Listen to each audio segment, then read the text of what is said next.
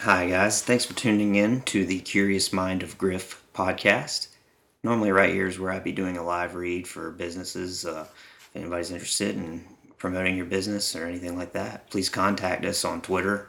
Um, you can find us at Mind of Griff, or you can email us at with just the show's name, The Curious Mind of Griff at gmail.com. So, this is the first episode of The Curious Mind of Griff. Um, our first guest is the one and only Mr. Collyn Taylor. Uh, Collyn is a beat writer for South Carolina Gamecocks Sports with uh, the website GamecockCentral.com. Collyn is my friend from college. Uh, we both graduated in the same class from South Carolina. Um, super nice dude, genuine person. Uh, what you see and hear from him is what you get in real life. Uh, not too many people could say that. Uh, basically, uh, I was talking to a mutual friend the other day, and I referred to Collyn as the overall goat. And you know, I, I'm I'm serious when I say that. He's just a great dude. Um, and on top of that, he's a great reporter that's always pushing great content and um, always working on neat stuff oh, a great great interviewer. You know, uh, every relationship that you seem to see Collyn have with his professional life, it reflects uh, those in his in his personal life because he's just a good dude. But um, you know, I could sit here and talk for hours about how good of a guy and friend that he is. But um, without further ado, the great Mr. Collyn Taylor.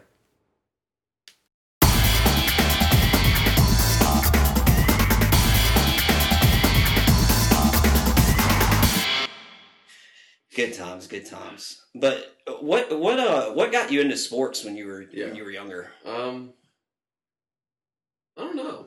I think I've always just done it. You know, Same.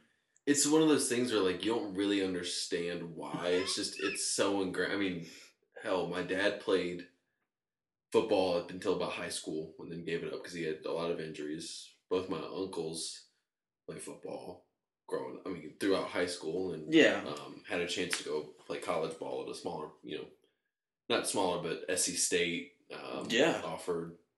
So um, they had opportunities, and I guess it was just so ingrained that you know I grew up going to football games. And It just was kind of normal. Yeah. Yeah, that's kind of how I was Um, too. So, are y'all from here originally, or? yeah, so I Okay. mean, well, my dad and his side of the family's from Michigan, Okay. but I mean, they came down here when he was in right before he started high school. so and do you know so- about the hand thing? Yeah, oh, we Okay. do the hand thing all the time. I had a friend in the Air Force that claimed that he was from Michigan, but also claimed that he was from Kentucky, and he would get so mad whenever you would do the hand thing, like where are you from? And then one time he was like, you know, you can quit being a jerk. I'm I'm from Kentucky, and so I just went like that and just turned my hand down like No, perpendicular. Yeah, he got Yeah. pretty pissed. So we grew up going. I mean, he moved down here, and he's been in Columbia now for or Irmo for goodness. He was thirteen, so thirty-five years, thirty-seven years. Um, and then my mom and obviously moved down here when um, they got married, in '94. But um, yeah, so we grew up going to Carolina football games and a bunch of different stuff around here, just because they played sports, and my dad went to Carolina and all that fun stuff. So. So when did you first think like about trying to make a living off of uh like talking about, you know, sports and That's a very good question. I mean, it was just one of those things where so I played football and up until I was, you know, 14 years old. Um, had no interest. I hated running when I was younger, so I was like, no, I'm not good. I played B team or C team football in the eighth grade. And I was just like, nope, done. Like that's Ripping that's the it. foxes? Yeah, yeah. um, and I was like, yeah, no chance. I'm not gonna play anymore. Yeah, it's it's weird like when you hit that age where you just kind of like cuz every kid I think that's into sports when they're kids, they dream of growing up to be like an athlete. But then you hit that kind of age like for those of us that didn't weren't didn't weren't given the gifts from God, I guess. like you hit that age where you're just like, well, maybe I got to figure out something to do that can make me eventually stay around this. And I think maybe that's kind of what got me like into it a little bit as a kid.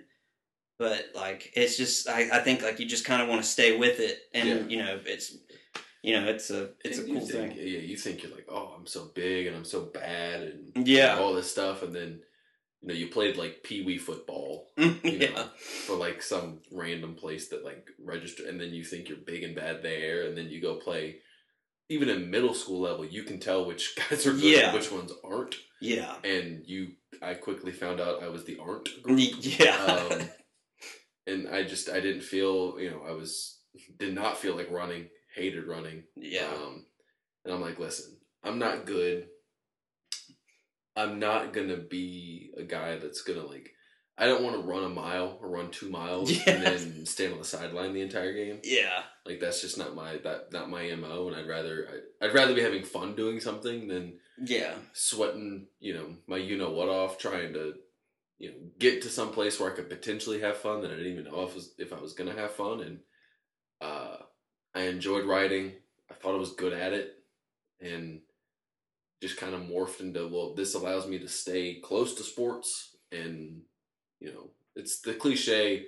I wasn't good at it, but I wanted to be around it, and be, writing was how I was going to stay around it, and uh, you know, that's kind of been since I was goodness 14 15 years old Yeah. just i mean kind of what i wanted to do and it maintained throughout college and 25 now and still here Yeah. so And I think I think another reason that I kind of gravitated towards that way, and I didn't end up doing it as a career, but like uh, I always kind of thought that it would give you kind of that open door acts look into things where you were kind of the gate not the gatekeeper per se like the power trip up like it's not like i was going through a power trip thinking i was writing about a, a team or something but like you kind of got to see that side of things that people don't usually get to see but they want to hear about. Right. And so, you know, I always thought that part of it was cool too. So, like, is there a particular sport that you prefer covering, or you like them all? i mean there are some that i like more than others. I mean i grew up loving football. Yeah, um so the fact that my first job out of college is covering an sec football team That's is insane Yeah, to me. killer. uh it's not just an sec football team but like the team that i grew up going to games for. Um, i don't consider myself a south carolina fan just because you, you can't yeah. this business. Yeah, um, but i mean it's cool to you know my dad went to carolina. I went you know i went to carolina um, and to cover that's cool but um, i've slowly morphed uh, football's such a big sport and there's so many people that either think they can do it or try to do it. Yeah, um, I like basketball. I love covering basketball. I love covering baseball. Just because I mean, football gets so much coverage that it's so inundated. It's so non-personal because there's so much coverage of it. Because you don't get to talk to guys one on one, or um, just there's not a real personal touch to it unless you're a beat writer or someone that's you know around the team every day. Whereas basketball, baseball the two sports that I'm kind of the lead for, I mean, it's you get to you you know these people by name. Um, Yeah. You get to see them in non press conference settings more often than you do maybe some football people, and um, they're so not that football isn't because football is gracious with their time, but these people, um, you know, a- appreciate the coverage a lot because you know football gets so much coverage that they sometimes don't get. yeah, Um, so when you cover them, you know, whether it's good, bad, and different, I mean, they're just they're incredibly appreciative of the fact that they're getting you're you're you're there. Um, so and I mean, some of these smaller, not smaller coaches, but coaches that maybe don't get as much media attention as others, or notice when you're there, um, and that goes a long way in building a relationship and building some trust between you know you and a head coach or an assistant coach or a player, and it helps you in the long run. Yeah, that's that's. I mean, I guess too. Like you have to kind of go through the grind of those sports with Yeah. the teams too, and I, I'm sure that that helps. So like, how do you? So like when we'll take an example, like when Chad Holbrook was resigned. Well, not I was about to say was fired, but he technically resigned, I believe, before he was fired uh, because he didn't get fired. He resigned. He's Um, no longer the head coach of the South. Yeah, Carolina yeah. I just I didn't want to mess it up. Yeah. But like so when he came when he left and like Mark Kingston came in, for example, Yeah. how do you go about taking that first step to try to build a relationship with like a new head coach like that? Yeah, I mean, it helps when you're not in a pandemic setting. Yeah, I mean, that yeah. really helps just because Um, so when when Mark Kingston got the job, he got it in end of June. I want to say. Yeah, it was pretty late, Yeah, yeah. uh, I think end of June, beginning of July, somewhere in that range. And I, a couple weeks later, had a sit down interview with him in his office. Nice. Um, just to typically with the new coach, you every coach has you know you get to come in and talk with them and be with them in kind of their setting, and it's a way for them to meet you face to face. Um, You meet them and you ask them a couple questions and Yeah. um, you talk for 20 minutes and then all of a sudden um, you know once you're done you kind of you know shoot the breeze and just you know talk about your life your personal life and you know what he expects from coverage in terms of being fair and what you your coverage that you bring and what you feel like you, you're good at. And that's that's what starts it. And then that's you you know you escalate from there where it's there's some general trust. If you ask a tough question at a press conference it's you know he doesn't take it personally or if he gives you a short answer that because you know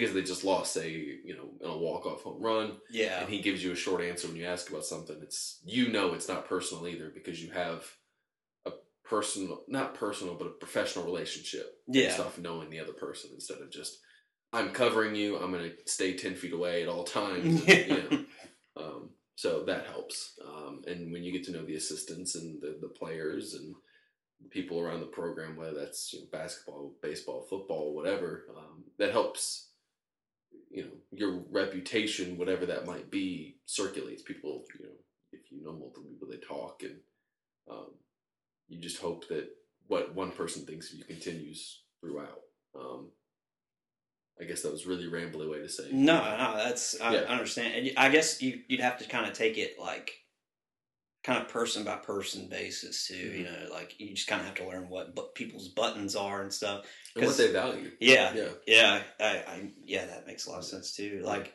because you'll hear like I know you'll listen to some of those coaches' availability, and there's one reporter that I can think of in specific that, uh, I mean, anytime this guy asks a question, it's just like.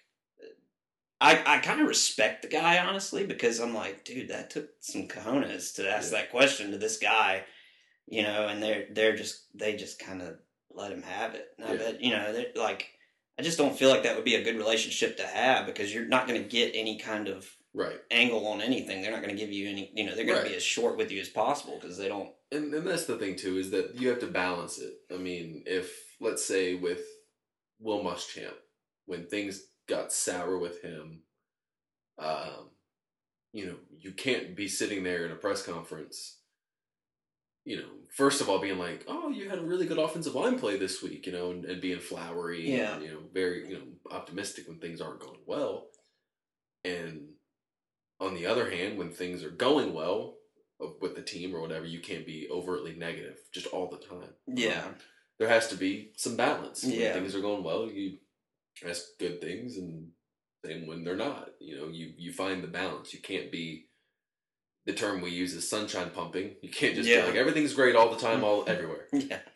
and then you can't. You know, when things are going well, you can't be like the sky's falling. You know, yeah. they've lost like you know if a team's you know like say Alabama where you know maybe they lose a game or, or something in football you couldn't be like well sky's falling they lost one game to a ranked Auburn team or like they mm-hmm. lost one game to a ranked LSU team like Dynasty's over. yeah some you know sometimes people lose and sometimes you know you point out like you know South Carolina got blown out by Missouri the other night in, Yeah. in basketball it's like you know do you think they're a bad team maybe maybe not but you know at some point I- I think this year's team's good but they got bad guard play they were coming off back-to-back road trips they've been ravaged with covid Yeah. you know people look at it as an excuse um, but you know it's not and then you have to ask tough questions afterwards and it goes back to having a personal relationship not personal but a strong professional relationship with a head coach or player to where they understand that and most coaches do they understand Yeah. you're doing your job like, Yeah. it's not you know there's very few people in the world or in on the beat that are just out to get somebody um, they're just trying to do their job to the best of their abilities and call a spade a spade Yeah. And the coaches that understand it are the ones most people get along with Yeah, I think that one reporter that I was talking about, he's out there. To... Yeah, there's, there's a few. I mean, and, and there's some people that have access to grind, and you know, you deal with it. But for the most part, I mean, almost everybody on that beat, um, there's no hidden agendas. It's just listen, we're here to do our jobs. yeah, We enjoy covering it, but we can't. You know, we're not here to be the team's PR department, and we're not here to be the FBI and investigate them. You know, We're Yeah. do our jobs. you're just you're there to kind of collect a sense of. So so how do you, like, when things are going like, kind of sideways at South Carolina? Like, what do you think happened there with that season?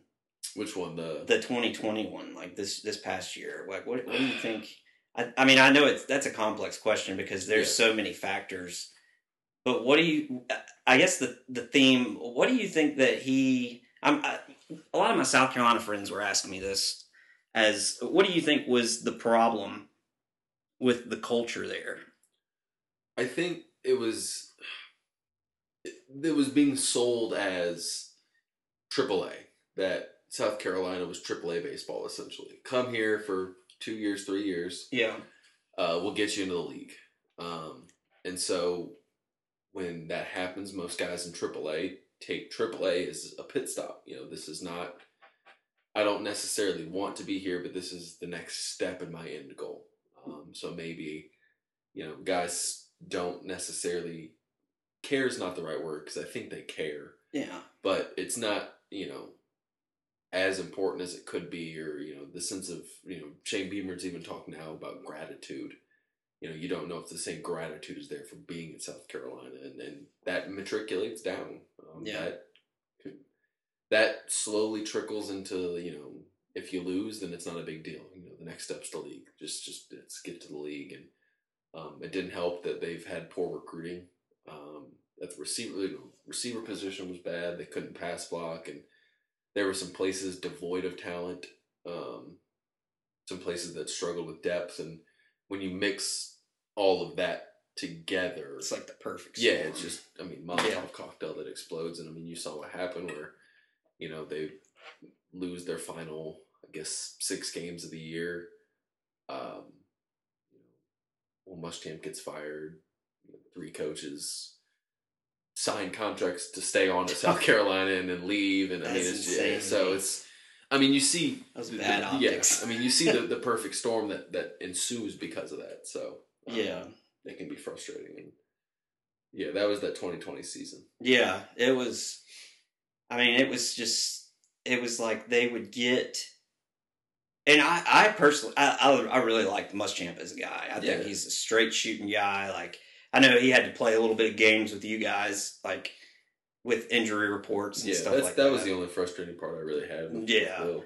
But at the same time, too, he's also, you know, gets paid a lot of money to commit himself to shielding, you know, those guys and protecting them because those are basically his children. And I mean, if you talk to any of the players on the team, like uh, all you ever heard was about how much respect they had for him. So, and you didn't hear about any what what's going on in Knoxville right now is not going on in, in Columbia, which is nice because if you want to talk about a dumpster fire, that that situation could have been handled better.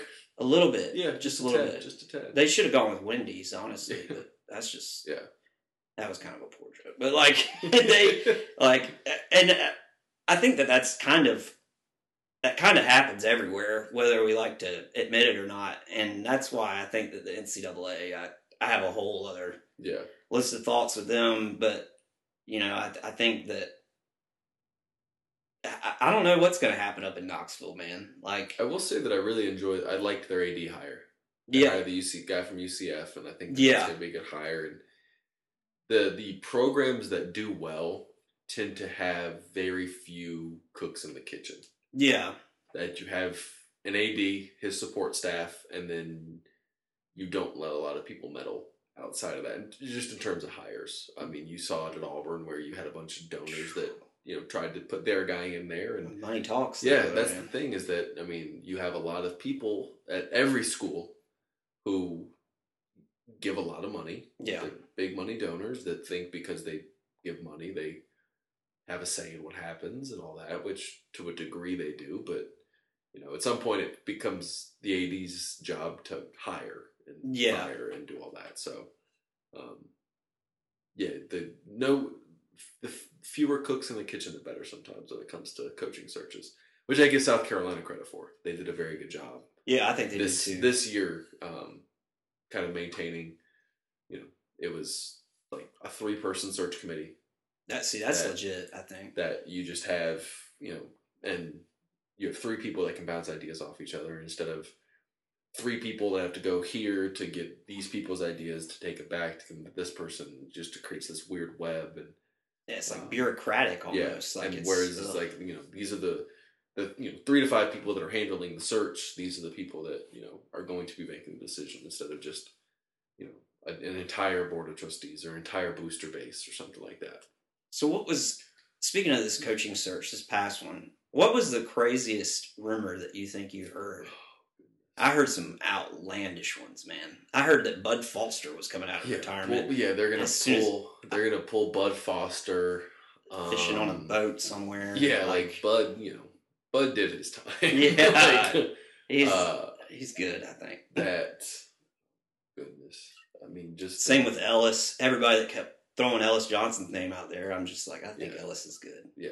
I think Ellis really. is sitting on a lake somewhere drinking a beer and fishing and loving life. Yeah. Yeah. Um, trying to think, it all happened so quick. I mean, like It was. It was like a, It was like a, a whirlwind week. the like Scott Satterfield stuff. Oh, yeah. where you know his name. I mean, his name was connected, and then he pulls his name out Yeah, of he's still know, interviewing. Yeah, yeah. He, I'm not interviewing, but then interviews again, and then he completely botched the response to it, and um, it's a weird line that these coaches have to walk, like because they're trying. I mean, they're obviously trying to look out for themselves. You know, Yeah. like as anybody, any Yeah. man's going to look out for themselves and how they take care of their family. But like, it's such a weird PR like image that they have to keep, and honestly, just the guys that are just the straight shooters about it seem to win this battle Yeah. every time. and that's the thing too is that like, you know, the you all it's all about recruiting. yeah, You know, it's all about like, you know, Scott Satterfield put out there publicly, hey, I'm interviewing for the South Carolina job, or Shane Beamer put that out there, pub, you know, not Shane Beamer necessarily because he was an assistant, but yeah, Billy Napier. Um, yeah. Who's- kills this. Yeah.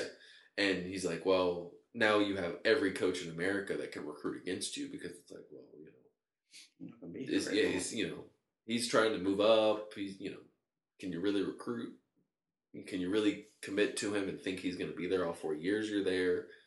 Um, stuff like that. So it's all back channels with agents and ads and stuff. So and then coaches like you know, I mean Scott Satterfield's one of those guys where you pull your name out of contention and say, you know, I'm returning to my school, knowing full well you didn't get the job. That make it that makes it look like you know, Yeah. I'm committed to Louisville, and you know, same with Billy Napier, who coming back to Louisiana Lafayette situation. Wasn't it just Louisiana now? Is it I think it is just. I think coming back to Louisiana, it's worth a Google. It's worth where Google. where you literally I got corrected on this uh, recently recently. Yes. to the point of Billy Napier having a. It's all politics because you know Billy Napier then you know, pulled his name out of the uh, thing, and all of a sudden, boom, Shane Beamer gets hired. Uh, University of Louisiana at Lafayette. see at Lafayette. At Lafayette. Uh, but you know, Billy Yeah. Napier literally pulls his name out, and 15 minutes later, Shane Beamer gets hired. Like That was yeah, that was crazy because like, that was after what Kentucky. is literally Kentucky. like Mike Bobo's in his. I remember it specifically. Mike Bobo's in his post game press conference after the Kentucky game, and Shane Beamer's hired pretty hired. much. Like it's it's trickling out there on social media that Shane Beamer's the next head coach. That's that's crazy. Like another rumor, another just crazy rumor that like and like when you're a fan, like you can you can read this stuff and like you can if if you're like you can learn how to read between the lines and especially and another thing that's so funny and I'll bring this up in a second, but like another rumor that I heard was that Ray Tanner was going to the Kentucky game. Mark Stoops was the head coach of Kentucky, it still is, and uh, that Ray Tanner was going up there to meet with Mark Stoops' brother, Bob Stoops, to come be the head coach at South Carolina. I'm like, dude, that just, No. I mean, No, why? they're already further, and they were already again Yeah, further along, and people were trying to pick up like, you know, footprints on the trail, and they were already done with with the search. I mean, and I think ultimately, I think they made a great choice. I think that you got to bring somebody that has. It, Beamer's unique in his situation with South Carolina as he he wants to be here. Yeah. And he's not, and that was one thing that I was worried about Muschamp. I was like, man, even if Muschamp, you know, brings us back, uh, bring I shouldn't say us, brings Carolina back to prominence, like he maybe he jumped ship to go to another job yeah, eventually. And that's what one of my good friends that's not a Carolina fan said. But unfortunately, we didn't get to see that. But and that's the thing is, I think that it, it helps. I mean, listen, Gamecock Central is my dream job. Like I grew up reading the state newspaper and reading Gamecock Central. Those Yeah. were like two things I read growing up, and like this was, you know, I did I never dreamed about.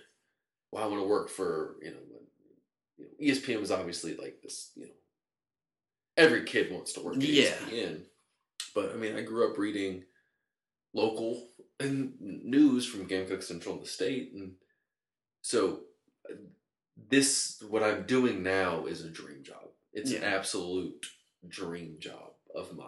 The fact that I'm covering South Carolina athletics for a site that I grew up reading yeah, that's pretty like my entire life. Like this is something you know, uh, and so my the bigger point is you know I care a lot about what I'm doing. yeah, So I'm working harder to be better at it, to make Gamecock Central better than when I started, better than when I got here. Oh, yeah. and leave it in a better place if I ever leave. well, that's you know? like you know that's a perfect attitude to have Yeah. because you want to do that going into any really Right. any job you And- have, whether it be journalism or right. you know that's just that's the right And- attitude to have. And when it's your dream job, when this is something you've been pining for, I mean, I was ten years old reading this thing, and Yeah. you know this.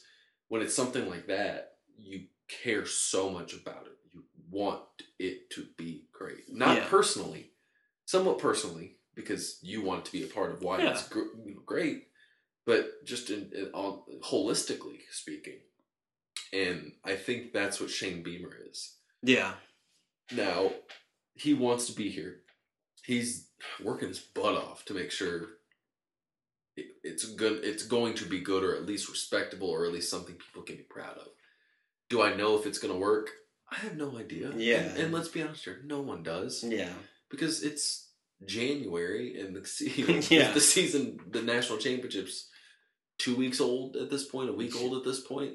Yeah. Um, then you just don't know. You don't win games in January. no, There are things that he's done well so far, and there are things that I think even Shane would say, "I wish I didn't do it this way," um, and he's admitted that. So, do I know if it's going to work? No, I have no idea if it's going to work. But I think a lot of South Carolina fans, if it's not going to work, would rather have a guy in here that busted his ass day in and day out to try to make it work. Uh, Yeah. And I think that's what Shane is. and I think too is is that they I think that they'll appreciate that they have somebody that wants to Yeah. be here, And that's such an important factor into it too. Yeah, I mean, it's it's just and it's it, South Carolina's come off a rough patch here, like Yeah. with football. I mean, you go from the highest to highest, kind of. Yeah, and you bottom out at the end of the Spurrier era. And Yeah, I give Will Muschamp a lot of credit. I mean, I don't think I think a lot of people were so soured on him yeah, by the end of or by the middle of this season where it was just you weren't winning, you weren't looking good doing it. Uh, it was just bad. I think he came in. Spurrier took his foot off the pedal. I mean, I think everyone can see that yeah, that the recruiting department was just bare bones. Um, there's nothing about recruiting to South Carolina that was generally attractive. Whereas in terms of just facilities, uh, getting that that was getting better when he was there with the new indoor and all this stuff. And you Will Muschamp did so much so quickly to make an impact. I mean, um, he presided over the ops building getting built. I mean, the new indoor facility came around either right before he took over, right after he took over. That thing's insane. Yeah, and those both of those things are, I mean, state of the art. They're great. Yeah. Um, easy recruiting tools, but he beefed up the recruiting department. He beefed up, you know, the all the videos people love, that visual media department, the graphics The uh, for recruiting, yeah, the stuff. social media stuff. it's so big now. He, yeah, he took that to the level it needed to be, if not greater than that. Um, the stuff that Spurrier never did, he played catch up so quickly to the other teams in the SEC that it appeared that South Carolina was making progress, and it was. yeah. South Carolina was absolutely making progress, but you got to remember South Carolina started 50 feet behind everybody else. at Yeah. that point where it was like, you know, we just sprinted 50 yards um, to catch up to everybody. Now it's time to utilize that to get ahead, and they just could never get ahead. Whether that's recruiting, whether that's you know missing out on schematic stuff or whatever, they just never did. And then they, uh, you can look at some of the staff hires he made with you know, Bryan McClendon. Obviously, was not the best offensive coordinator. Um, He had really- his moments though, which Yeah. was so weird. And I was going to ask you, do, you, do you think that he ever got in the way of? I mean, that's what that's what you see all over the message boards. and well, the frustrating thing about BMAC was I think that you saw the potential there. You know, I mean, obviously, Think about that Clemson game. you yeah. know? I mean, let's be honest here. That he didn't really have to do a whole lot his first year when you had yeah, Jake Bentley, who, for all his the, the the stuff people pile on him about, was a very serviceable quarterback. oh yeah, um, at the college level. I mean, he he wasn't a guy that was gonna like go out there and put up 500 yards like he did against Clemson every week. But Yeah, but he was- serviceable. and He he gives you a chance to win on every uh, uh, any given Saturday. yeah, Um, then Deebo Samuel, just a freak. second round pick. Yeah, Bryan Edwards, I, I think a second round pick or third round. pick. third round. I think Yeah. third round. Um, I think Hay- Hayden Hurst was not part of that. was he? No, he No, went. He went. He was out the 2017 Yeah. year. Yep. So yeah, Jake Bentley, Deebo Samuel, Bryan Edwards, Shi Smith, Shi. Rico Dowdle, who is on a roster now with the Dallas Cowboys. Um, an offensive line that included Zach Bailey, who's on an NFL practice squad right now, Sadarius Hutcherson, who's going to be drafted in the NFL draft this year, uh, Kyle Markway, who just signed a contract with the Browns. Um, you had talent on that offense. Oh not- yeah. And it's not like you had to sit there and do a whole bunch of stuff for it, which is why South Carolina was so good offensively. Yeah. Um, because they had talent, and, I- And the and then- defense just that yeah, year just they had just so many injuries, decimated. And, yeah, and um, that's going to be one of the biggest what ifs of the Will Muschamp era. What is what does it look like right now? That team had a good defense. and Yeah. so many injuries. I mean, um, then to second year, obviously Jake hurts his foot yeah. in week one. Was that that was That was the North Carolina year. That was yeah, the North Carolina. That was year three, I think, wasn't it? This was year four. Year four. Yeah. year three was they went seven and six in year three. Yeah. Yep. You're Uh, right. and then year four, Jake Bentley breaks his foot And that was literally in the first week, week. And anytime you have to start a true freshman quarterback in the SEC, yeah. things typically don't go well. He showed promise at the Yeah. beginning, but he just he wasn't right after the Alabama game. I don't think. Yeah, he came out the gate fire, and then he had the knee injuries that hurt him so much. And, Yeah. Um, obviously, you know you can argue all you want to this year if he got a fair shake or not. Um, but None of us will really ever yeah, that. and, and that's the thing, and yeah. So BMAC, that was the biggest, you know, knowing how important that hire was for Will Muschamp, because he- that was his stigma attached to him. yeah. Ev I mean, wherever he went was the offense. Um, he probably needed to go hire someone more ho- high profile Yeah. than Bryan McClendon. I mean, you can look back and revisionist history, but uh, and then BMAC just struggle to recruit and develop wide receivers. I mean, you see the room that they left with now, and Yeah. um, you know, with Shi Smith being really the only guy that they could depend on consistently, and you got a four star receiver in Josh Vann that's not lived up to his potential yet. Uh, has shown flashes, Yeah. but has never lived up to potential. Ortre Smith's been banged up. Um, so you, you know, on paper, it looks like a great wide receiver room, but there just hasn't been a lot of production there. Yeah. Um, so that's that was the biggest issue with the Will Muschamp era is that you look at some of the staffing hires he made, and all of a sudden, you know, you look up two years after that, and you're struggling offensively because of the, some of the staffing hires you made. Yeah, I agree, I agree with that. Yeah, and you know, like the the first year he had uh, Kurt Roper as the offensive coordinator, and it was like um, I, I remember somebody, I, I think it might have been Hayden Hurst, talking about how they practice these uh, these like home run plays every week, and then they just wouldn't go and run the. They just wouldn't ever run them, Yeah. and it's like, you know, Why are we practicing them? yeah, we don't run them. so weird. But yeah, I gotta actually take a whiz real quick. Do you think? so no. yeah, I, I can't I can't do the pouches, but yeah, um, yeah, like I just it's never been for me. No. If you're gonna do it, do it right, you know. Yeah. Yeah. So, um, so what is it like, like when you're trying to develop a relationship with like, rec- like I know you cover a lot of recruiting. Yeah. How do you have to do that a little bit differently than you would normally, or?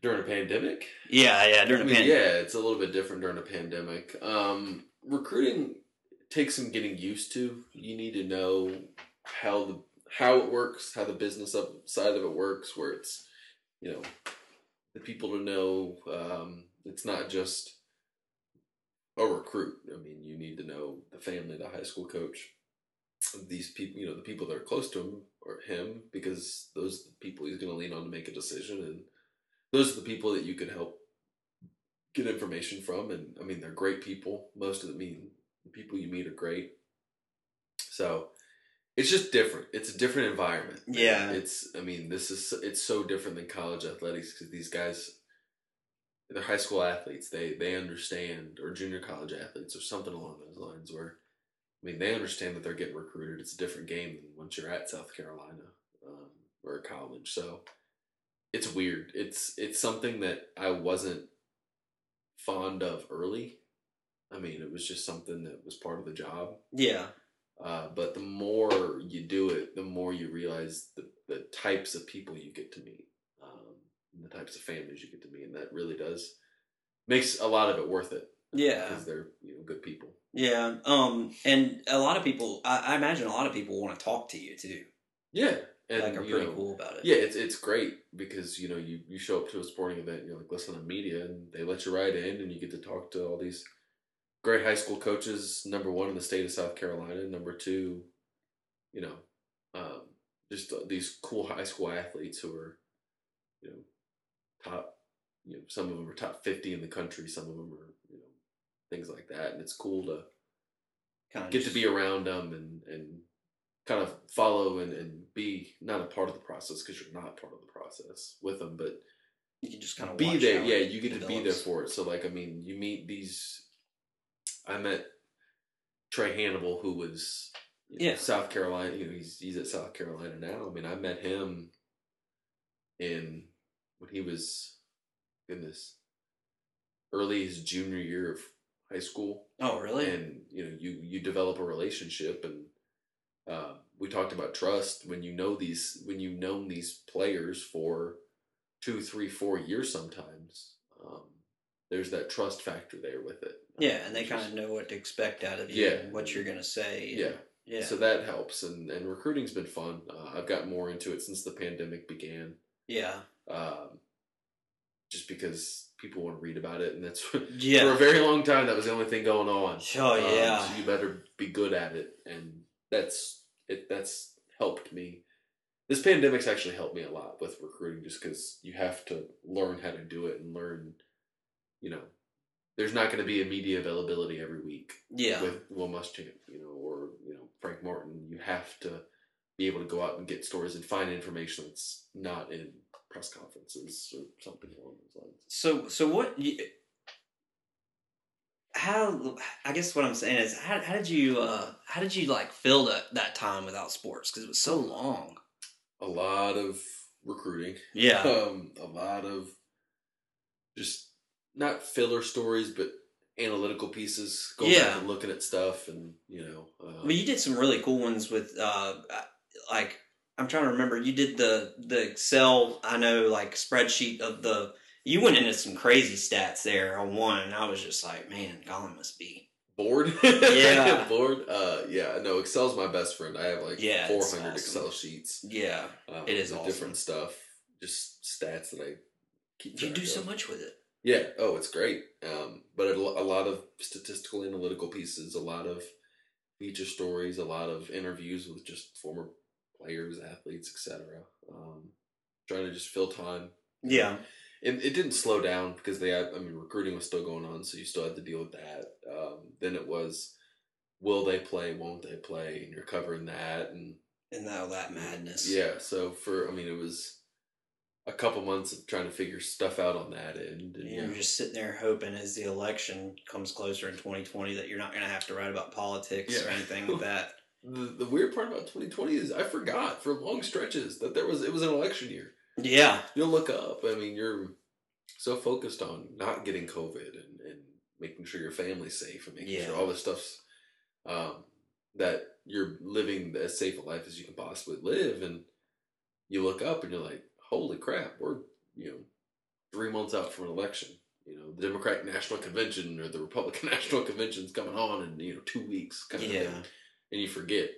And then you you think about having to go vote and Try to do that. Yeah, and this year was I don't like to talk about who I who I vote for, but like I I just had such a tough time because I you know, it's just so divi- everything you see now is so divisive. Yeah, you have to be on one side or another, and there's and no I middle just ground. hate that. And there's no middle ground. Yeah, and I, I hate identity identity politics like that. Yeah. Like because I feel like you know the the thing that makes and I'm not going to get off on a political rant, but like the thing that makes America great is everybody's individualities, individualities, individual traits and uniqueness. Kind of like you know you get the best view. It's a gray area. Yeah. America's a gray area. Yeah, that and you know you're you're allowed to blend. My dad always gives great advice with politics, where it's like, I would be afraid if I agreed with everything a politician said, exactly, whether exactly. that's Trump or Biden or whoever Yeah. you align with. You know, if it's if he's saying something and you're like, I agree with literally everything he said, you need to be worried. Yeah, Just because, I mean, that's not you want life. yeah, and you want debate and compromise and and you you don't have to agree with everything that if you Yeah. voted for Joe Biden, you can look at all of the things that he stands for and say, "Listen, I agree with this." You you you look at both of what they agree with, and you rattle off and you say, "I agree with that. I don't agree with this. I agree with that." And then at the bottom of the list, you go, "I agreed with seventy five percent of what candidate X said. I agreed with twenty five percent of or thirty five percent of what candidate B said." so I'm gonna go with So yeah, Yeah. or you know, 60 percent, fifty percent. Then you vote for who you agree with the most yeah and who you feel like is a better leader, and then that's it. But no, now it's you know, I you have to agree with this person, and if you but then if you agree with this person, you agree with everything he does, and And the radical people that align with yeah, that. then no, that's not really how it works. Yeah. there's you're allowed to be in the middle. You're, there's a, Yeah. there- you're allowed to have a middle ground. Yeah, I don't think it's a lot of people see that right now. yeah I just think that yeah it was just the divisiveness of it all was really just worrisome. Disheartening. Yeah. Um, yeah, I mean, you see people like I, I would see people that like I grew up with, and you know, Chapin before it got to be this, this the next Irmo, really. Mhm. Um, it was this small town, you know, that we grew up in. Like when I was when I was coming through, when I hell when I was a freshman at Chapin High School, it was a two A school, Yeah. and now it's it's a five A school, and it's just like I wasn't in high school. That I mean, it was kind of long ago. Yeah. I'm an old man, but Yeah. old. yeah, yeah. But uh, so how how old were you? Do you think when that when I got that plaque? Let's see. I got this in August of 2009. Where were you at? in August of 2009. That was my freshman year of high school. Okay, so I, when you were a freshman in high school, I got that. and the only reason that I got a plaque nearly that big, I was an airman first class, so that's like nothing in the Air Force. It's like an E three. It would be like a private first class in the Army. yeah. And uh, they went and got a master sergeant that was that had gotten there and was leaving. So when you get to Korea in the Air Force is exactly a year long tour. Right. It's it's considered a permanent duty station, but you're there for exactly a year, and then you choose your follow on base, which I was lucky enough to get Charleston. But uh, so like they were getting the master sergeant his going away present, and I guess they realized that they forgot to get me one, and so they got me the one that was. They just said we'll just double it up, Yeah. and then like You got I the big master ass- yeah, see, I should have gotten one that like that. That's, that's the one I got when I left Pope. Yeah. Yeah, and it, I like honestly, I really like that Korean one because it's kind of cool. But like the Pope one has more sentimental value to me because Right. it's got the squirrel on the treadmill. I respect it. yeah, and that was the uh the squadron patch up above it. I put it up there because I found it. We were the Cobras, oh, so that's even cooler. yeah, and our commander was technically the Cobra commander. Yeah, you you have to call him Cobra Commander. Uh, well, he was a major, so we had to Ah. call him sir usually, but oh, interrupted. But yeah, he was he was. I, I'm trying to remember that guy's name, man. Um, Major. Cobra, yeah. Yeah, Cobra Commander, man, Destro. No, but he, uh, dude, he, like when he got mad, he would kind of talk like him. Really? And it was kind of weird. Yeah. Like, I remember one time this kid got a DUI. And, like, so we came, we pulled up to PT, um, physical, our little workout for people that don't know what PT is. Um, and he, like, well, no, they did a recall. That's what it was. So, like, in the military, well, at least the Air Force, when you first get to a base, like your your first flight, they give you this recall roster, and you got to get put on the roster. But it's basically it's like the rank structure of that flight going from the top to the bottom, and basically the top person calls you know like the four people below him, and they in turn call the people below them that calls the people below. You know, it's just Yeah. like a you know, and it's basically like uh usually it's just a test, but it's basically like they did do it after a, somebody gets a DUI or gets in real big trouble, like when they want everybody to either show up in their blues. Like I had to, one time I had a troop that I was in charge of get arrested. uh, while so they used to give half the shop the week of Christmas off, and the other half would get the week of New Year's.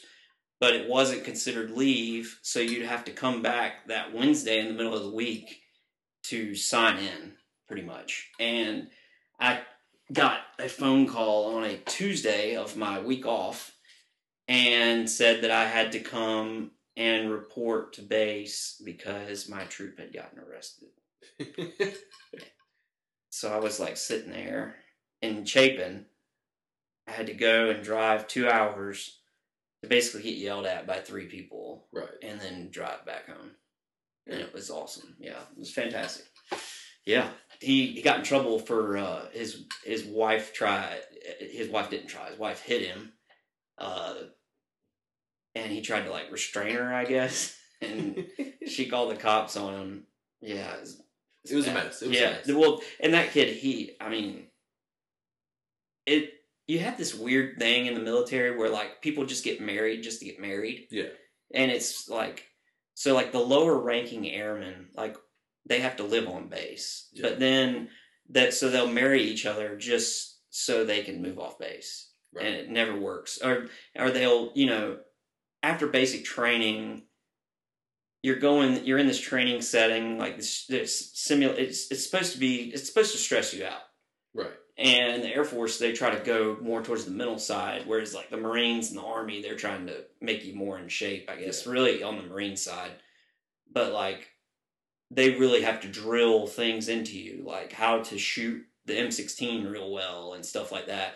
Whereas the Air Force they're trying to get you as stressed out as possible and to solve as many mental problems as you can while you're stressed out. Right. Basically, if that makes any sense. Yeah. So like, uh, you're coming off this like now it's eight weeks. Then it was six and a half weeks. I got to stay for eight and a half weeks because I'm an idiot.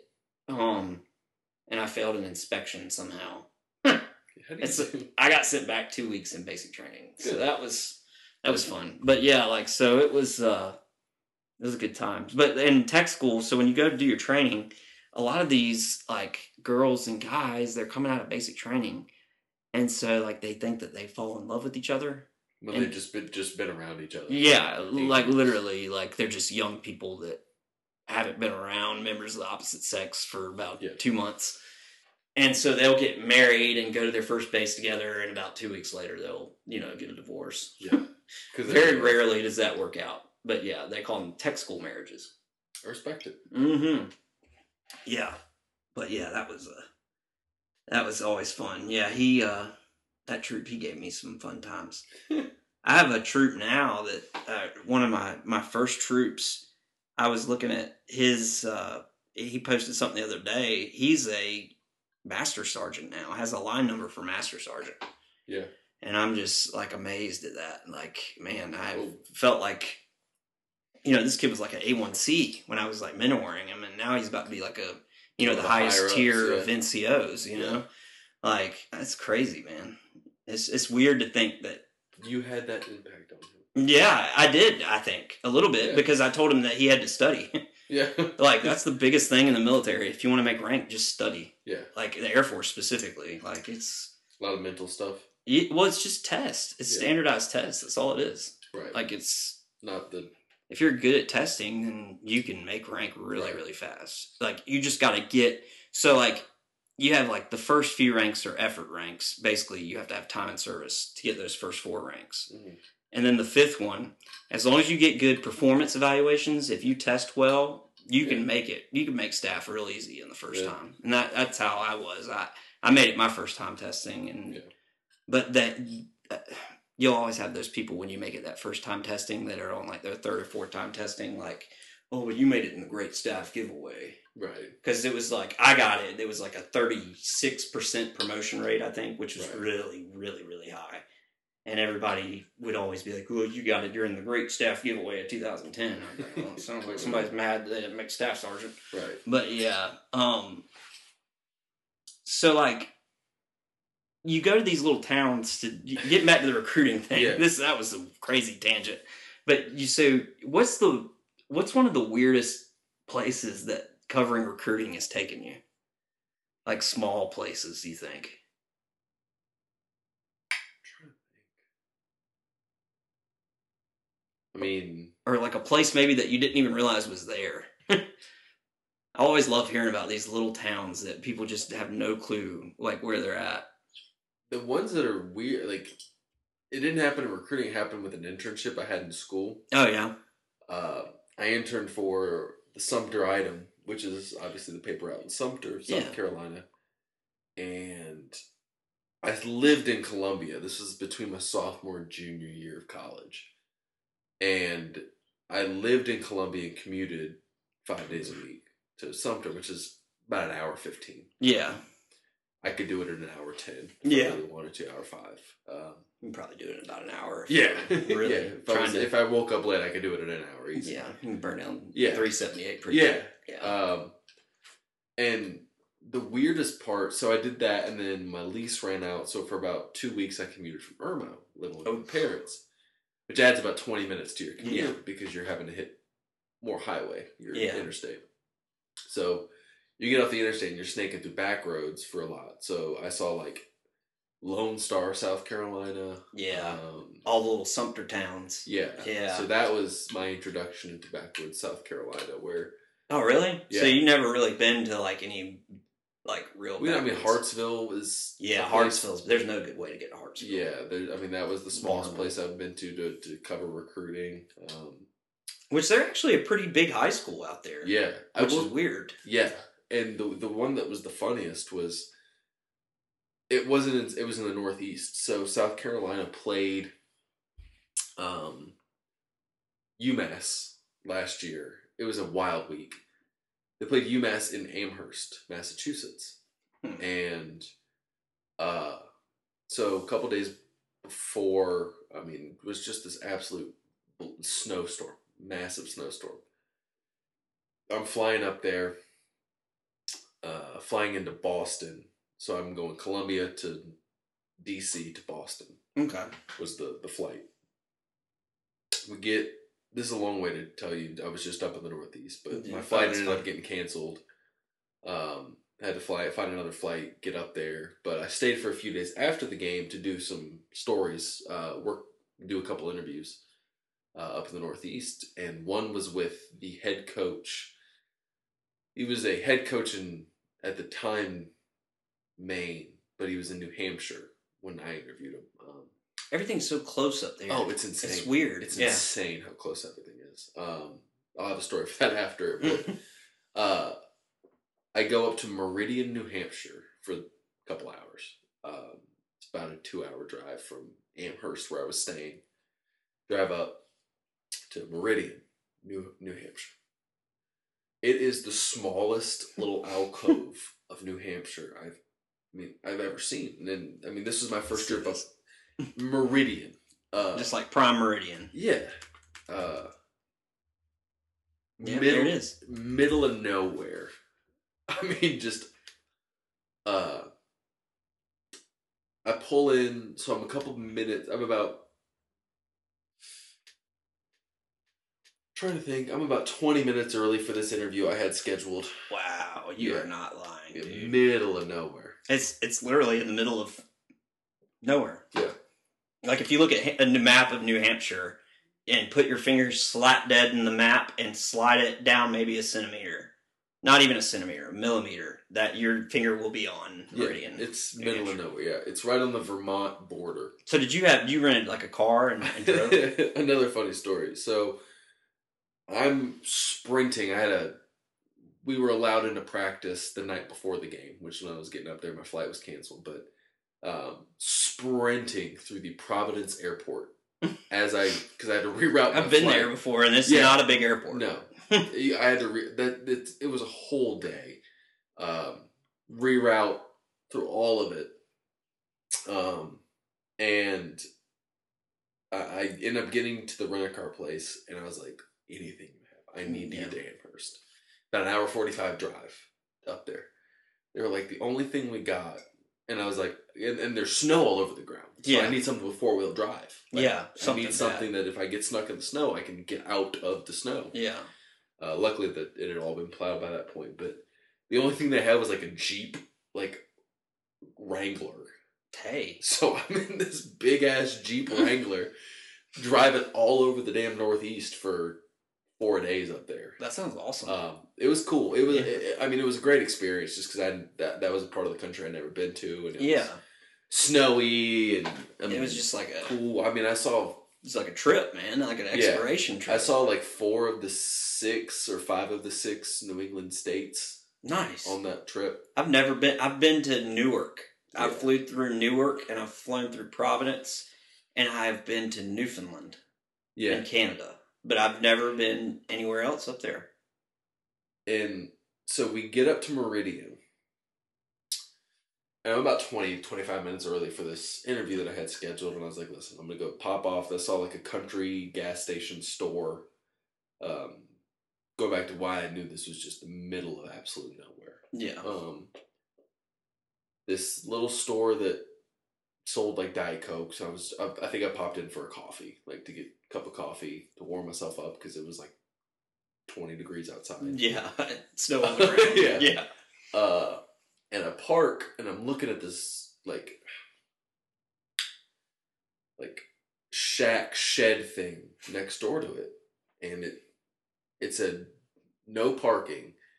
But I get out. I, I didn't see the no parking sign before I got out. So I got out and I'm looking at it. And it goes, no parking, deer inside. Like dead deer. They like they process deer behind Oh. behind this country store. Okay. Deer inside, like dead you know, dead deer, will attract bears. Oh. And so I was Oh. like, yeah. And so I got back in my car and moved it. Yeah. And by the time I'm walking back, I'm walking back past the shed. There's just blood in the snow, and it's like they killed a deer like today. so it was a taxidermist. yeah, yeah, Or a process. yeah. and so it was like We know, actually have one of those in Chapin. yeah. So it was just it was wild. Not with the blood seeping into yeah, the snow. it- like so I saw the red snow. I'm like, yeah, we're we're gonna move my car. yeah. Uh, We're gonna move the Jeep. Yeah. Um, but so I do the interview talking about just how close those places are together. I do my interview, and I was like, listen. And during the interview, he said something about like you know. Well, I asked him afterwards. I was like, "What do you?" Because he has a small daughter. The coach does. I was like, "What do Yeah. y'all do for fun around here? You know Mm. what? Like, what do y'all do?" And he's like, "I mean, he goes, it's really not that bad, you know."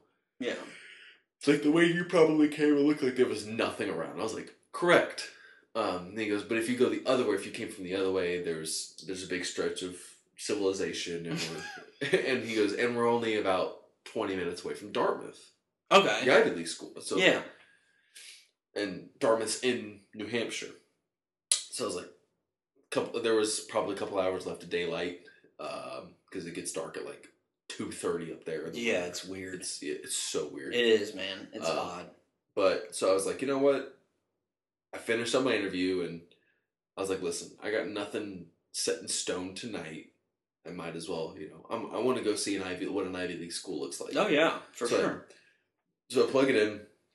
I'm driving to Dartmouth just to walk around the campus. I ended up getting the sweater to make me seem smart.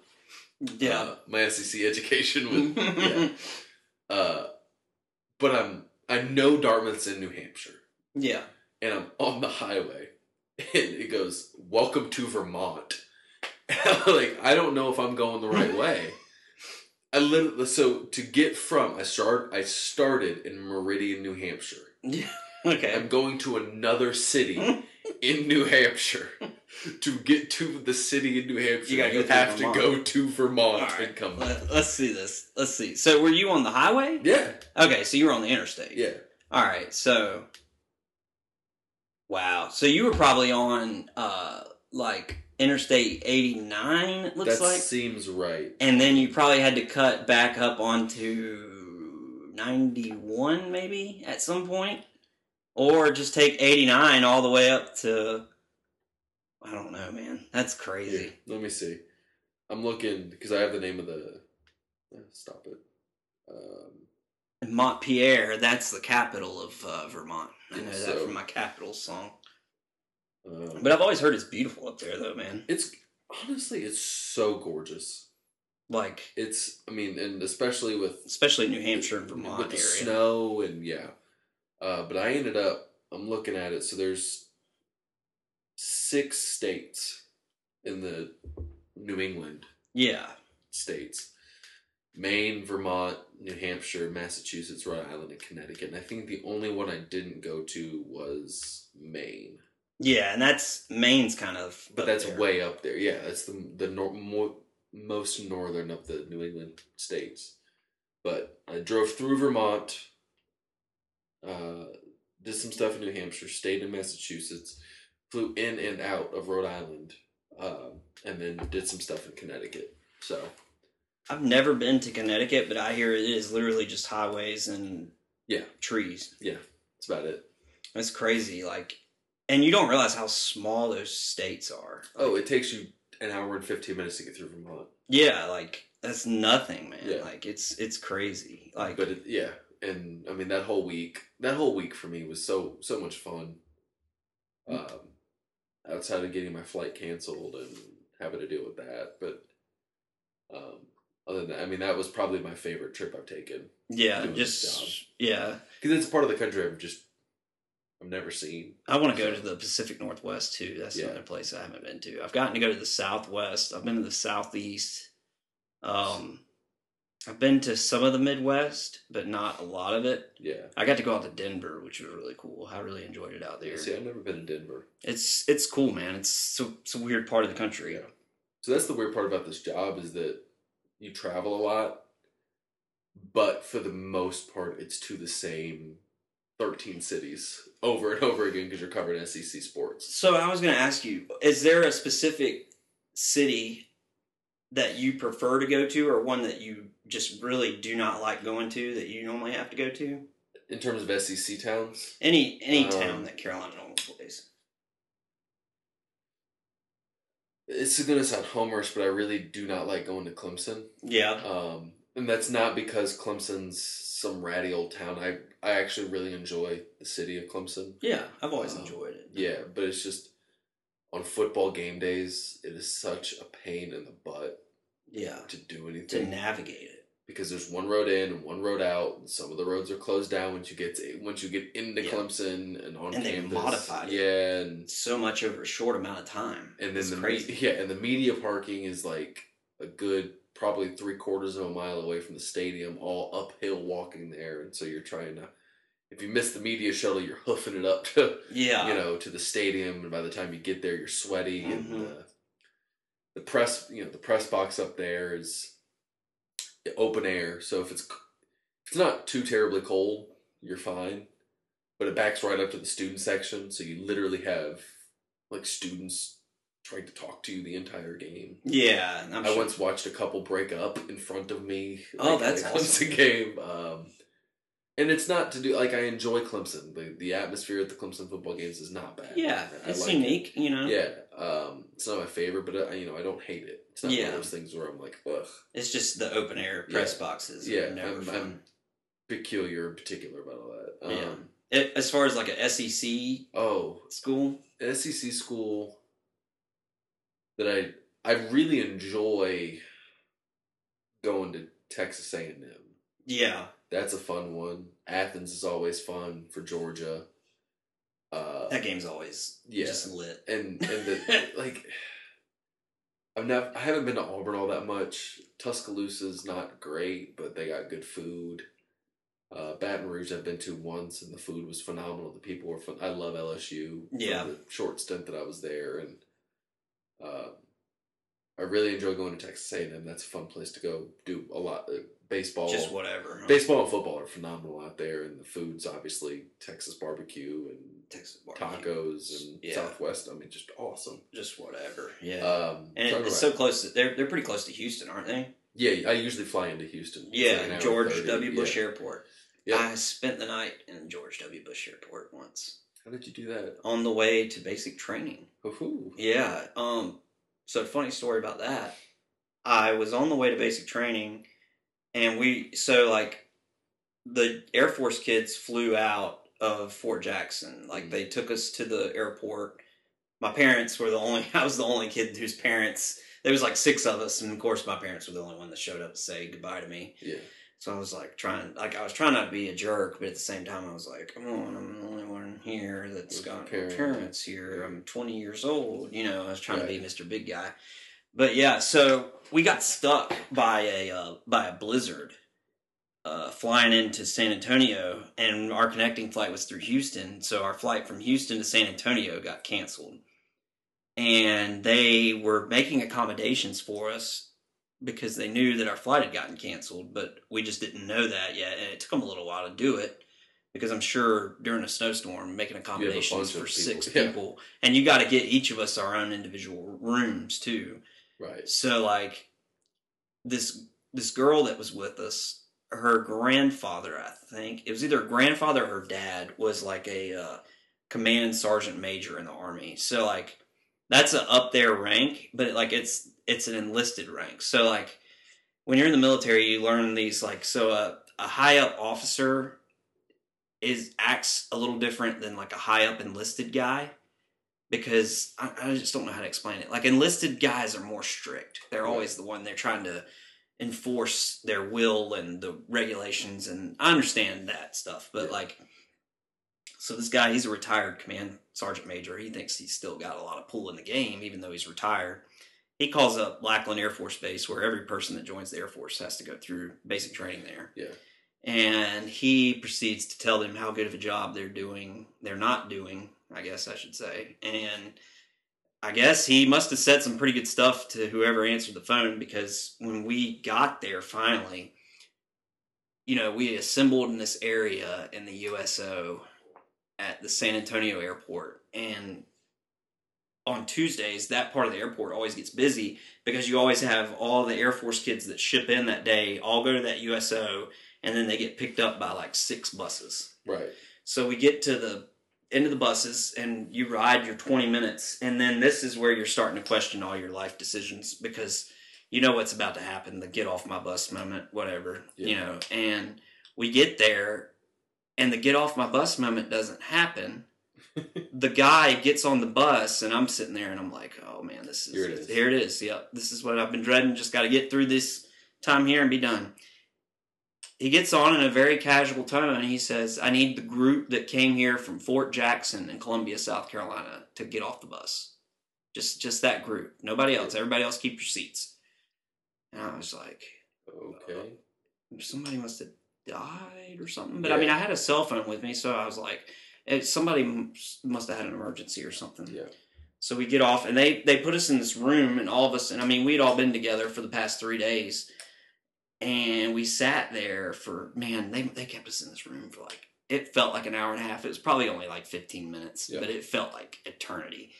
And this guy comes in, and it another guy comes in, and then a woman comes in, and then like three more guys come in You're like, and literally it was like a room maybe this big so we it had like a couch and then like another sectional and then like a tv it was like a reception area kind of and so like it wasn't that big of a room but like it was like i swear man it had to have been eight or nine of them like cra- it was like they were coming to see the- me like some door frame. yeah and then like none of them said a word as they came in and then all of them started yelling at us at once like at the top of their tone, like just why the fuck were you thinking? Ah, like and you had no say in. Nothing, yeah. nothing. I, I didn't even know what had happened. I was Right. sitting there just like, oh, like I didn't know what to do. Right. Like, and this guy, he was like, which one of you is command sergeant major, uh, retired uh, granddaughter? And this poor girl, like, I feel so bad for this woman. I don't know. yeah, she, Like- she's like, it was me. And they were like, the rest of y'all go out there and get in line. And so we go out there, and these kids are out there standing, shivering, like standing at attention for the first time. And then they started doing all the, the game. I don't know what happened to that girl. I mean, she she made it through. Yeah. I was I was Facebook friends with her for a while, and I mean, she made it through basic, basic but man, that was a crazy. the first few days there were not fun. No. Well, yeah, and I mean, I was already Yeah. expecting it not to be fun to begin with, but Yeah. man, I tell you, all those movies you see of that first haircut, like Done. that is the most uh, deflating, I guess is a good word, Yeah. feeling.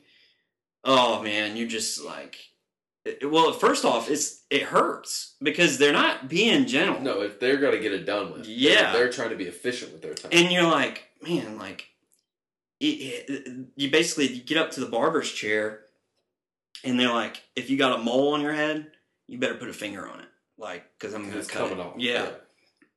And I mean, dude, like, even the barbers are sitting there talking shit to you, and you're just like, what did I do to all these people? Like, Like, dude, I'm just here to get like. yeah, like I just I just got I knew that I was gonna get yelled at, but like I got this this little you know woman TI standing next to me telling me that I'm ugly. I was like, you know, like this is hard. Like, I know, but thank you. Yeah, yeah. Like I, you know, I just had a had a girl back home tell me I was beautiful. You know, like Yeah. I was just I was just it was like a mind. It's like, a lot. yeah, it's just I don't know, man. It was weird, but yeah, that whole experience was weird. Like Yeah. you see people like talking in their sleep, like crying in their sleep, like like doing door guard. Like we had this kid that would get up and clean in his sleep. We had this kid that would go up and try to do the entry control. We called it because whenever you were sleeping at night, like you had to do somebody that would do the door guard. And that was like anybody that came up to the door, they would have to like show their ID. And you like, dude, these TIs would show like IDs that have been expired for like a day Yeah. and be like, you just let an expired ID come through and you killed everybody and all this Right. stuff. And like, yeah, military's fun, man. Sounds it. Yeah, like uh, I always wonder how Joe's experience compared to mine because he he went the officer track. Yeah. So I've always kind of, I, you know, me and him kind of kept up on that. But yeah, so if there was anything that you could cover, I'm, I'm just going to switch gears again. Yeah. If, if if there's anything you could cover outside of sports, what do you think it would be? The cop out answer is politics. Yeah, I mean, the older you get, the more interested you get in it. Like, yeah. Um, I was really into it when I was younger, faded, and now it's. I mean, obviously with all this stuff going on, It's hard not to be Yeah. into it. I mean, it's You have. I mean, you have to be into it. yeah. Um, trying to think. If not sports, I'd probably do higher education, cover education. Yeah. Um, just because I my mom's a teacher. Uh, grew Okay. up, you know, being around education, so I think that that's something that I I'm I mean I'm interested in, and I think that that'd be a fun thing to cover. It's it's kind of weird how like your parents' occupations growing up influence you in a weird way. When because you, are around it so much. Yeah, you know? like you know, like growing up, my dad was always involved with. I mean, he would he worked for Scana for like fifty years. It was like forty, literally, but like he was always involved with like the fire service and stuff. And so I, I think that's kind of what led me to join the military. That and flunking out of Midlands Tech, honestly. yeah, but yeah, you know, like I, I was just all I've always been curious about just whatever. And that's kind of why I did this podcast. Honestly, it's just to kind of I, I always like to just talk to people. yeah, it's always fun to see kind of how you know somebody else's view is different from you based off of and you know like their background and Right. stuff. I always found that interesting. yeah. I mean, my mom was always like she would take us around her school all the time when we were growing up. Like, um, so we were around her teaching so much. So if like, because we were in different districts, she taught in a different district than we grew up in, um, going to school in. So, like, if we had a day off from school, um, and she couldn't find someone to come babysit or something, we would go and hang out with her class. Um, especially as we got older and we could start driving, you know, if we had a day off, we'd bring her lunch or something. So Yeah. you were just around it so much that, you know, education was such a big part of, you know, our livelihoods growing up that, you know, it's something my brother and I both are at least attracted to in a way because we're Mm. around it so much. So did she teach like younger kids or Yeah, she was elementary school. Oh, She okay. taught um, when I was born. She was te- in '95. She was teaching first grade, Okay. and then when my brother was born in '99, she was teaching second, and then a couple years after that, she moved up to fourth. She must have taught fourth for probably a decade and a half. and Oh, just wow. got moved up to fifth. Oh grade. wow. So she's been elementary school. I mean, the only grade she hasn't taught is kindergarten and third. Yeah. It's just she's she's just all elementary school all the time. Yeah, I, I can't. I can't blame her there. That's probably if you're gonna teach kids, that's probably about the best age to teach them to. See, I would be. I'd rather be a high school teacher. See, I always thought that too, and then like my sister, she she started substituting at a high school, and she she tells me she's like, man, I always thought that I could connect with these high school kids, and she's like, No, I just can't. But I mean, I I would either go young or old. Middle school's Yeah. one. Oh, middle school's touch. pass. just kids are just they're at that awkward point. and they're they're fine. They're growing into themselves, and it's so puberty. and- Yeah, and just weird, like Yeah. just doing weird stuff, man. Yeah. Like, yeah, I just, you know, I think about my seventh grade self, Oh. eighth grade self, and I was just such a weird kid back then because I was just trying to figure out what I was into, yeah. and what kind of person that I wanted to be. But, Oh, yeah. No thanks. yeah. Um. So, if there was anybody in history that you could interview, who would you want it to be? That's tough, man. Or if if you get it, see, for me, I couldn't limit it down to one person. I figure if you have the technology, then you could at least knock out a couple. Yeah. trying to think. I'd probably go back to like ancient Greece, interview one of those guys, like uh, Socrates. I Yeah. think would be a cool guy to interview, Mhm. and just to see how much he truly knew. Right. I'd be like, "Are you as smart as you think you are? Or are you Right. just BSing me?" Right. Goodness, I don't know. Um, Jim Thorpe would be a good one too. yeah. trying to delve out of sports here. Um,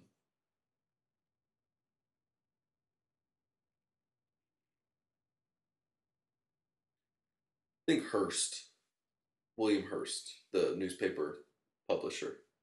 Uh, that lived in California. Think so. He Garrison, William Garrison. no, uh, maybe. Um, I know. I think I know who you're talking yeah, about. Yeah, but he was a big yellow journalism Yeah, Uh, William Garrison Hearst or William. No, hold on. Garrison. No, Garrison Hearst was a running back. Uh, what's that guy's name? It might just be William Hearst. I think you're right. I don't know where I'm getting Garrison. Probably from Garrison Hearst. Yeah. William Randolph Hearst. There you go. That'd be kind of fun.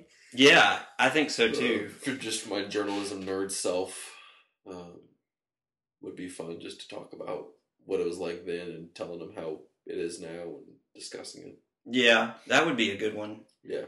I would also ask him about, you know, he was really big against uh, marijuana. Yeah. and they also blame him for a lot of the wild pigs across California. Really. Yeah, apparently he brought this. He looks kind of crazy too. Look he was big. He looks wild, man. Yeah, he was a crazy person. He Yeah. also like helped facilitate the Spanish American War, Yeah, which was kind of wild. I guess journalism, like back then, man, like You control the narrative. yeah, like All of it. Yeah. I mean, it's crazy, and I guess Citizen Kane's based on him too. Yeah. which is a really weird movie. I like it. It's a really good, great old movie. I mean, but like, Yeah. it's a weird, um, but he's fascinating human being. yeah, yeah, Absolutely exactly. fascinating human being. Yeah, man. Like he's just one of those guys. But um, going back to social media real quick, how, how do you think that it will evolve journalism in the future? Oof. That's a tough one. I didn't realize how hard that question was. That's very open ended. Yeah, I don't know. I mean, you asked me how social media has evolved in the last five years. I mean, it's been insane. It since is. We've even graduated. Um, so I don't know what it's going to look like. I think. I mean, I use social media a lot Yeah. for my job, and I think it's only going to continue just because that's where people go for their information. I mean, you talk to these high school and college classes now; they're all getting their news from social. I mean, Twitter and Instagram and you Yeah. know, effing TikTok. Yeah, TikTok's like Yeah. insane. Like my wife uses TikTok and it's like it's amazing how like quickly people became influencers on TikTok Making like millions and making like so much money, man. Like it's it's crazy. And then they were talking about banning it and it's just it's Yeah. like, you know, like I just it's it seems like there's a new one every year. yeah, and you have to adapt and um, figure out how to report because it's not just you know now everyone checks your website at nine in the morning they read all the news there is for the day and then they'll hit x and come back at nine in the morning tomorrow it's not like that anymore Yeah, Um, you got to figure out how to get people to engage. you have to figure out how to get people to engage and the more personable you are on social media whether it's you know the brand or how personal you are on, on youtube youtube's huge now Yeah. more so than it's ever been and um, more public you are on those forums um, the more people feel like they want to go to your website and that's that's a huge part of our job is outreach on social media to make people want to not only read our stuff but feel connected to us enough to subscribe and give us money to continue to do this and help pay our bills and yeah. So does Gamecock Central are they going to have a TikTok in the near future? if i have any i don't know it's a good question i don't even know if we have one now I was i'm checking it yeah. I, don't, I was I was I was curious. I was like, I- it, just right after I started talking about TikTok, I was like, I wonder if they have one. we have a tiktok Do y'all? Okay, we haven't used it in a while but we have a tiktok an experimental TikTok. yes we have a tiktok Um, if you could give yourself some advice as to young Collyn, what would you give young Collyn? What advice would you give young Collyn? don't get married i'm just kidding yeah, kidding, no. not a good one to Yeah, start off. I love my wife. Um, I don't know. Slow down, probably. I mean, because I was so tunnel visioned um, in school, and, and you knew me in, in college. Yeah. I was very tunnel visioned to getting out, getting a job, and being done. That I feel like I might have missed some stuff, you know, just because I was so focused on my job because I interned in college and treated it like a full time job when I was in school, and um, probably other than that, you know, focus on building relationships early with coaches. It's so hard midstream to yeah, when you have guys on the beat that have been doing it for so long um, that have these relationships already with coaches. Um, excuse me. oh, yeah. Uh, to really jump in and start early, building relationships. Because that's not something I was so petrified early that I was going to mess up and, and make someone mad at me. Um, that I feel like I missed out on building some of those early relationships. yeah. Yeah, so those are the two big ones. I think I would say. That's not too bad. One's right there. Yeah, I I agree with the the you know the building relationships thing's got to be so critical for it's and it, it's different with each person that you know some people will build a relationship with you others you have to work at and initiate where others sometimes you don't so um, it's a little different with with each person and it takes knowing people and understanding people to figure it out yeah. Has there any been, ever been a guy like not a guy but a person that's made you uh, feel like anxious before an interview? Or you've ever been like gotten like nervous about interviewing or So I'll say this: there, there's been a few times where I'm not nervous or anxious, but it's like I have to take a deep breath because I'm like, holy cow! This, I'm you know I'm interviewing X. Um, when I was a senior in high school, we got t- press credentials for a South Carolina basketball game early in Frank Martin's tenure. For I, I didn't ask him a question, but just being in a press conference with Frank Martin was insanely terrifying yeah, I can see that. um, just because of his reputation. And when you meet Frank, it's so different. Yeah, Um, but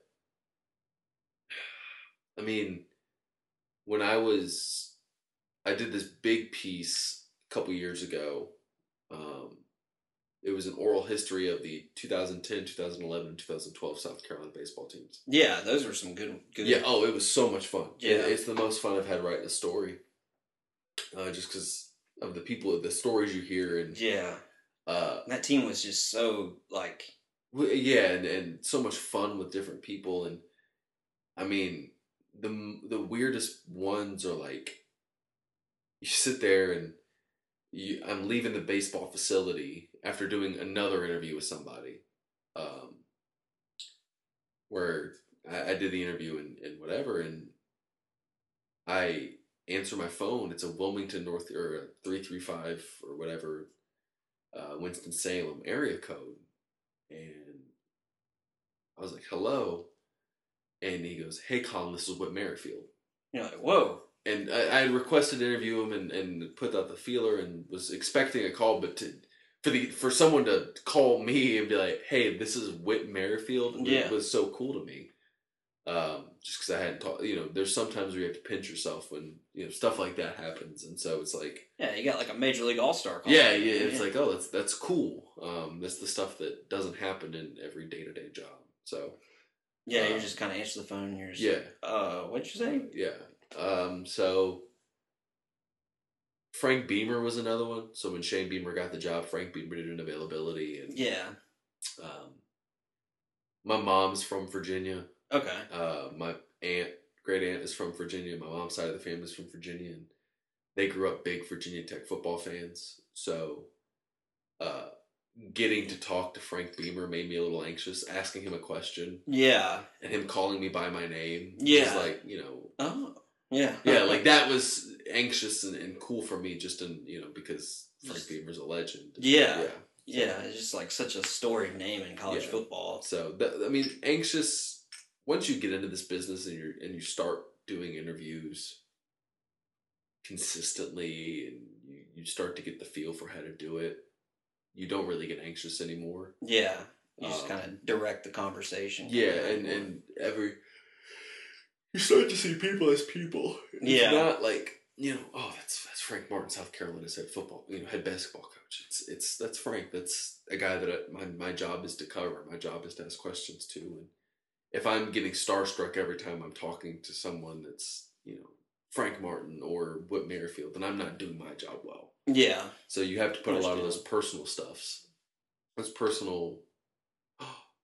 Moments aside. you Yeah, know, just because- have it real quick and get it out. Yeah, Yeah, Because like- Frank, because Frank's so intimidating when you see him on the sidelines until you get to meet him and know him. It's different, and um, then you know with with with Whit, it was just so cool because obviously Major League All Star, and um, I'm trying to think of any others that were just like I mean, Christian Walker for that story was so cool, and yeah, um, he was one that was just such a freakly, freakishly good hitter, man. Yeah, Like, and and it, it's just cool to. I mean, these people are so revered at South Carolina that it's so cool to get to talk to them and have them just uh, you know BS. yeah, and, and, just tell stories about that that run. And at the same time, too, I I, I imagine that they're like really excited to talk about it because Oh yeah, it's got to be one of the highlights. They love lives, talking about know? that stuff. Yeah, um, that's, They that's love crazy. Yeah, they love talking about that stuff. So, so what are you most excited about in 2021? Buying a house. Buying a house? Yeah, Yeah, that's um, pretty exciting. No, that and uh, I'm excited to be done with this damn pandemic. Yeah, Hopefully Yeah. this year. that's that's what I'm hoping too, man. I, so that's what I'm excited. Hopefully we get some good basketball, get some good baseball, and I get to write about fun things yeah, instead of covering a football team that's obviously going through struggles. yeah, and COVID testing and coaching. Yeah, It- you know, it was crazy. Uh, the week that the pandemic really went like nuts, the week that uh, Rudy Gobert, I guess, did his thing. We it was the week of the NCAA tournament that week. yeah, the SEC tournament was starting. Yeah, it was I was starting. in Nashville. Yeah. it was in Nashville. and me and my friends had scheduled this uh, weekend at the beach for that following week for the NCAA tournament. We were going to go down there. We had all of our brackets ready. Yeah. Finally, gotten everybody's schedules to align for like you know just a good trip, and we were all so excited about it. And then COVID happened, and it was like, man. And I mean, that's nothing compared to what some people have lost on. Yeah, You know. that whole situation was weird. I was up in Nashville for the SEC tournament, so we, my, we were not married at the time, but my now wife, my roommate at the time, and his girlfriend went to a concert on Tuesday night. I get in the car first thing Wednesday, drive up to Nashville. By the time I get out of the car, things are already starting to teeter a little bit. Yeah, And by that night, the NBA had canceled. I mean, just all of it was just going haywire. And then Thursday morning was just when everything exploded yeah, and they and just everything went everybody started locking up pretty much you know Yeah, it was. it was insane. weird yeah it's it's it's been a weird Year now. yeah Year.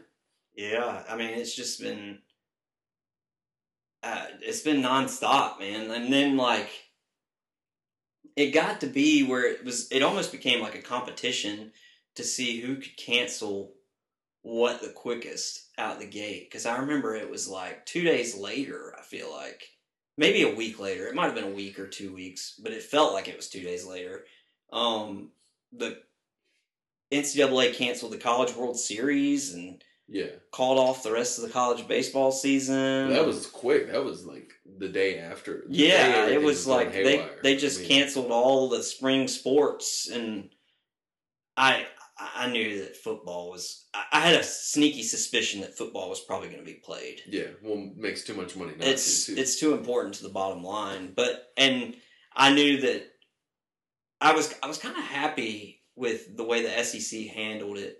Honestly, I, I think out of all the con- out of all the conferences, honestly, I think the SEC probably Yeah, handled the pandemic the best.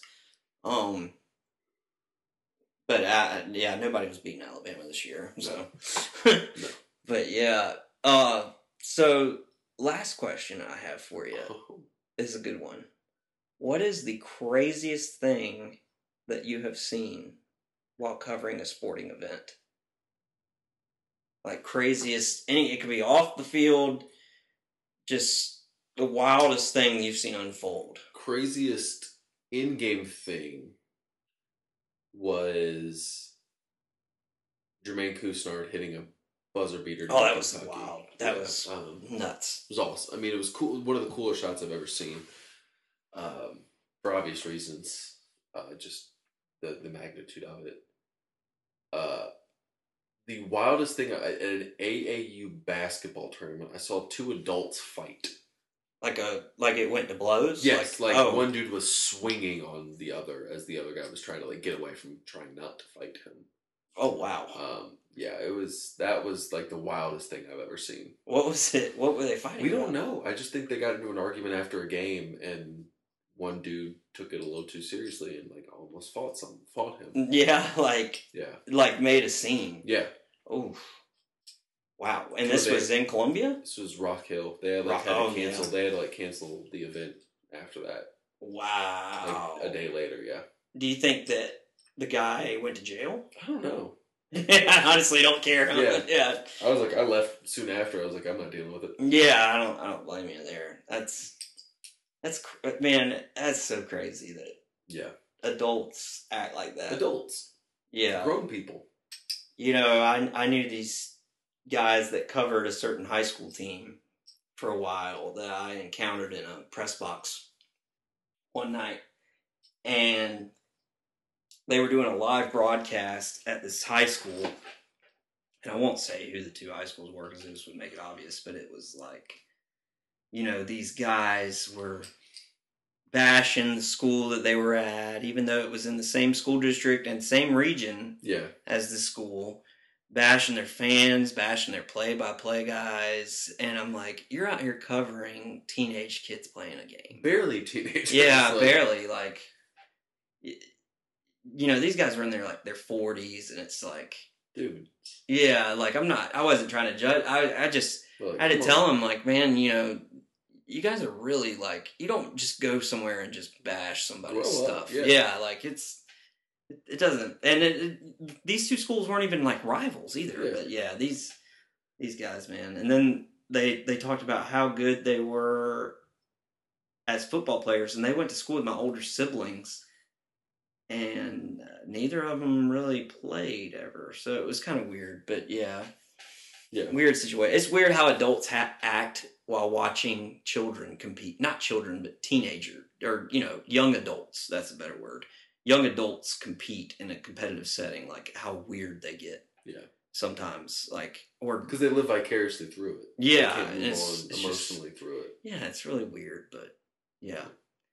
But I appreciate you taking time and uh, coming to talk to me, Yeah. man. Anytime you want to sit down and chat, I'm there. All right, bud. Well, yeah, we will definitely do this again. Um, got to get the we the we one man team. We got to get the Oh, the third Jesus. angle, but Oh, and get his uh, take on things. But yeah, I uh, was bummed he couldn't make it down for the wedding. yeah, you know, eh, The mil- uh, no, I completely, and Yeah. especially during the pandemic, I mean, we had a bunch of people that couldn't make it, but like, um, I was hoping he could. yeah, I was holding out hope. yeah. Oh, that's all right. We'll get him down that here. Joseph Crevier. Joseph Crevice. but yeah,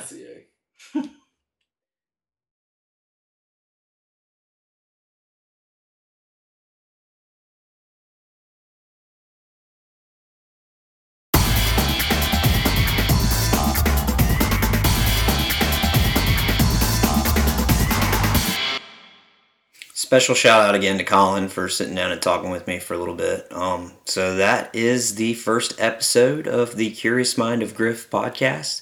Uh, let us know what you think. Like I said, we're right now we're on Twitter. Um, you can find us at Mind of Griff, and um, you can also reach us by email. And it's the show title, The Curious Mind of Griff, at gmail.com. Uh, should be having some more episodes come up soon. Thanks again, y'all.